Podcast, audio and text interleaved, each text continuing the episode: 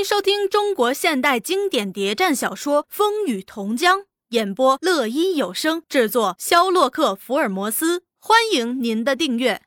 第一百三十五集，等清源、潭头、大同等地党组织负责人集中后，老黄就宣布为期四天的特区扩大会议在青霞山正式开幕。会议前。老黄召集了三多、三福、黄洛夫举行一次小型会议，布置会议期间的安全保卫工作。老黄说：“这次我们的人集中较多，如果敌人消息灵通的话，一定会猜出我们的动静，要防止敌人的突然袭击。因此，下夏木的防卫工作要做，从平原地带通往青霞山的几条通道。”也要严密封锁，交通联络更要做好。一有事儿，山上山下就可以互相支援呼应。三福却认为问题不大。过去我们怕的是上下木，现在大姑跟我们的关系搞得那样热，料他也不至来暗算，表示很乐观。三多针对三福说了话：不怕一万，只怕万一，还是小心谨慎为佳。我也是这样看的。我们把下夏木防务交给三福、黄洛夫二人负责。你们在这段期间最好把武装集中起来，严密的封锁来往交通，千万不能粗心大意。嗯，最近周围国在为民镇增了兵，动向不明，值得大家警惕呀。部署完了下夏木工作，又布置山上防务，打狗队。交三多全权指挥，任务是保证大会顺利开成，不要出差错。部署停当，参加大会的人都各自背着铺盖，足够五天吃的油盐米菜上山去了。打狗队也以青霞寺为中心，分头去把守关口，防卫敌人的突然袭击。三福黄洛夫带了一百多人枪留在下夏木守备。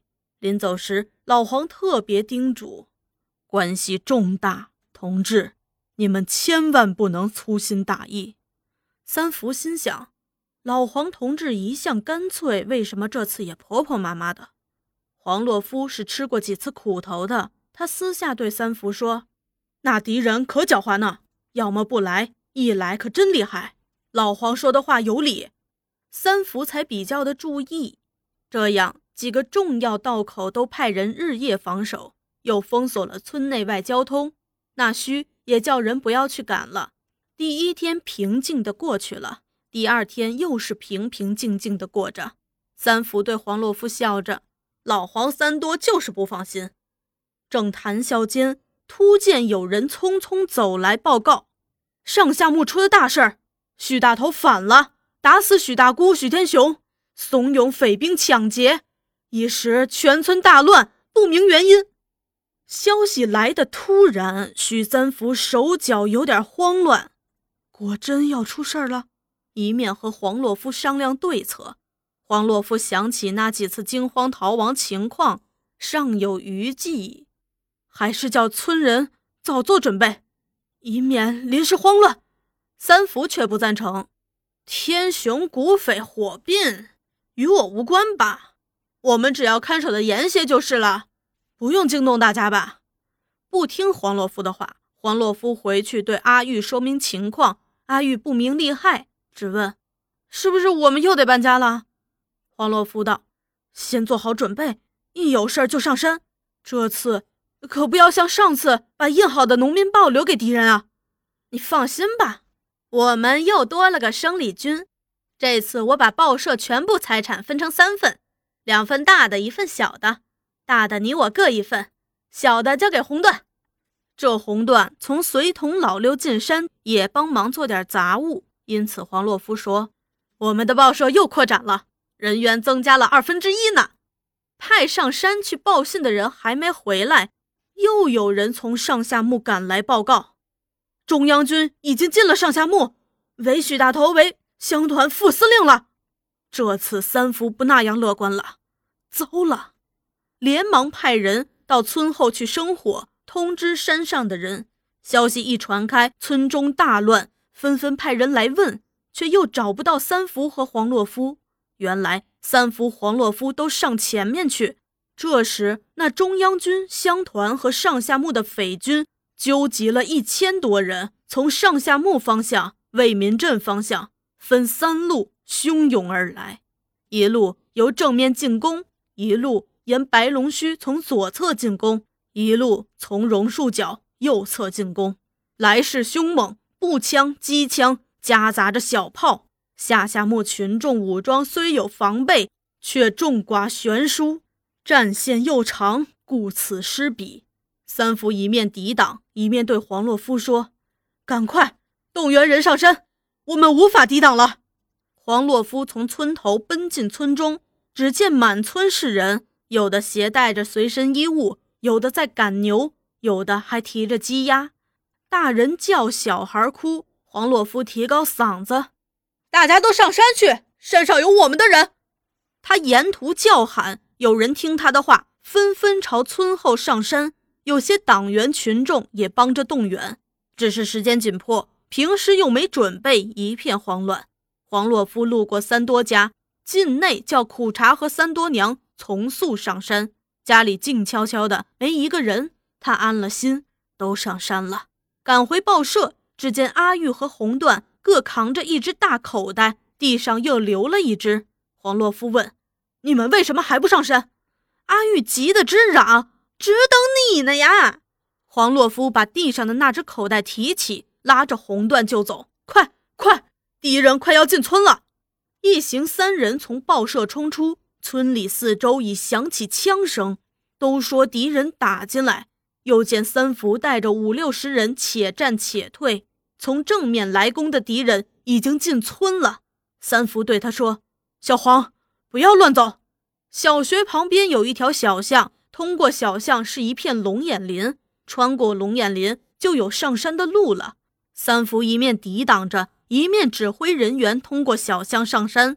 黄洛夫、阿玉、红缎夹杂在这些人当中，匆匆奔出小巷。进入龙眼林，正要上山，忽见原已上山的人又往回走，都说有敌人。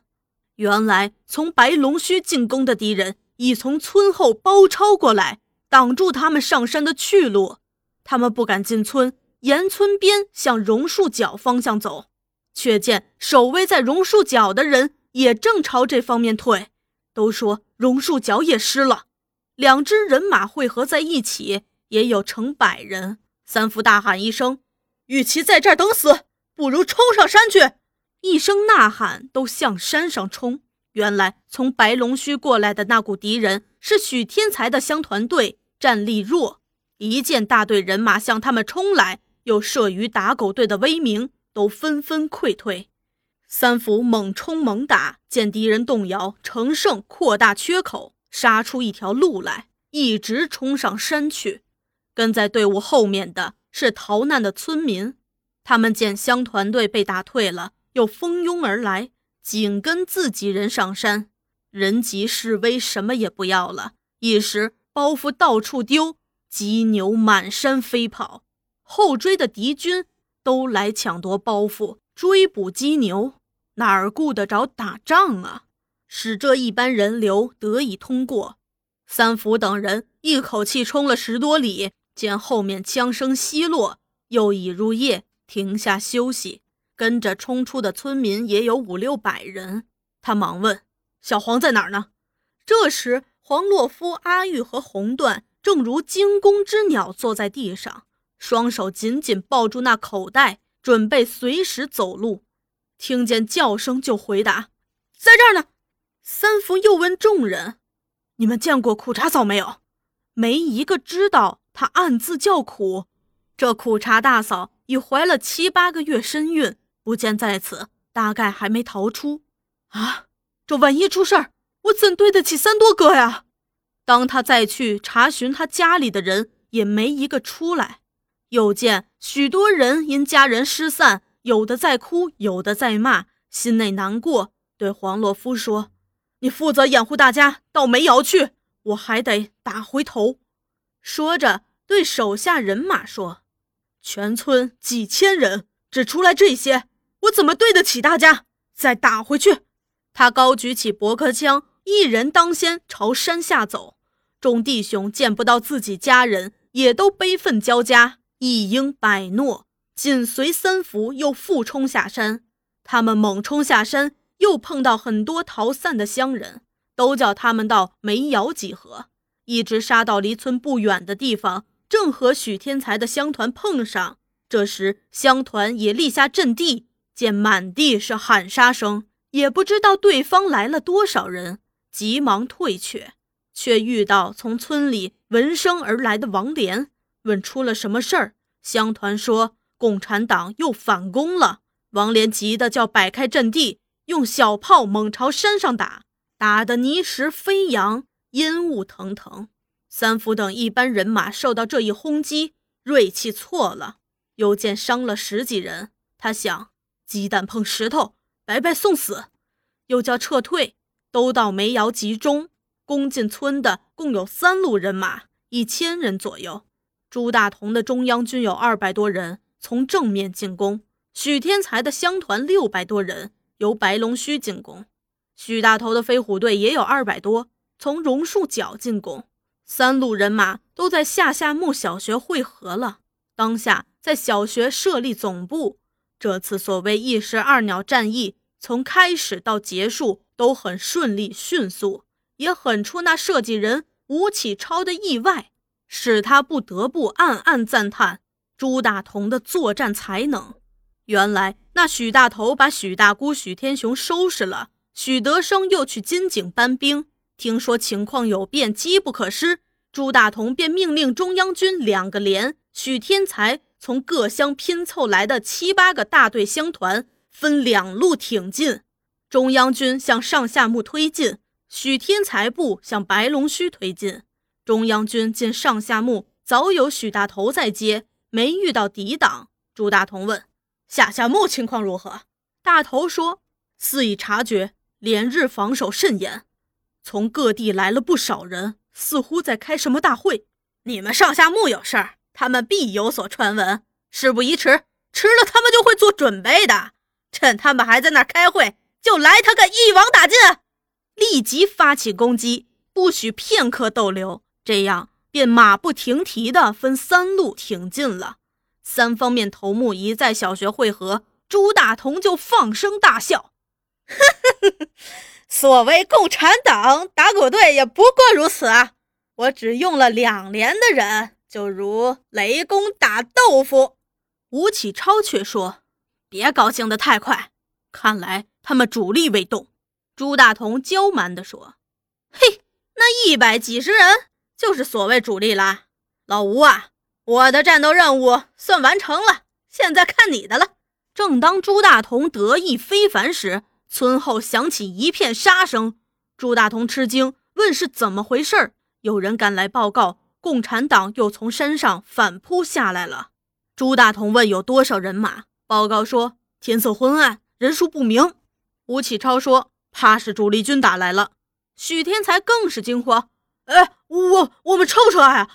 朱大同道：“把炮兵开上去，给我轰，打他个落花流水。”那炮兵盲目的打了大半夜，见没什么动静，才下来。朱大同叫人去找姑娘，吴启超却在关心蔡玉华、黄洛夫的下落。如果也在村上，料你们插翅也难飞。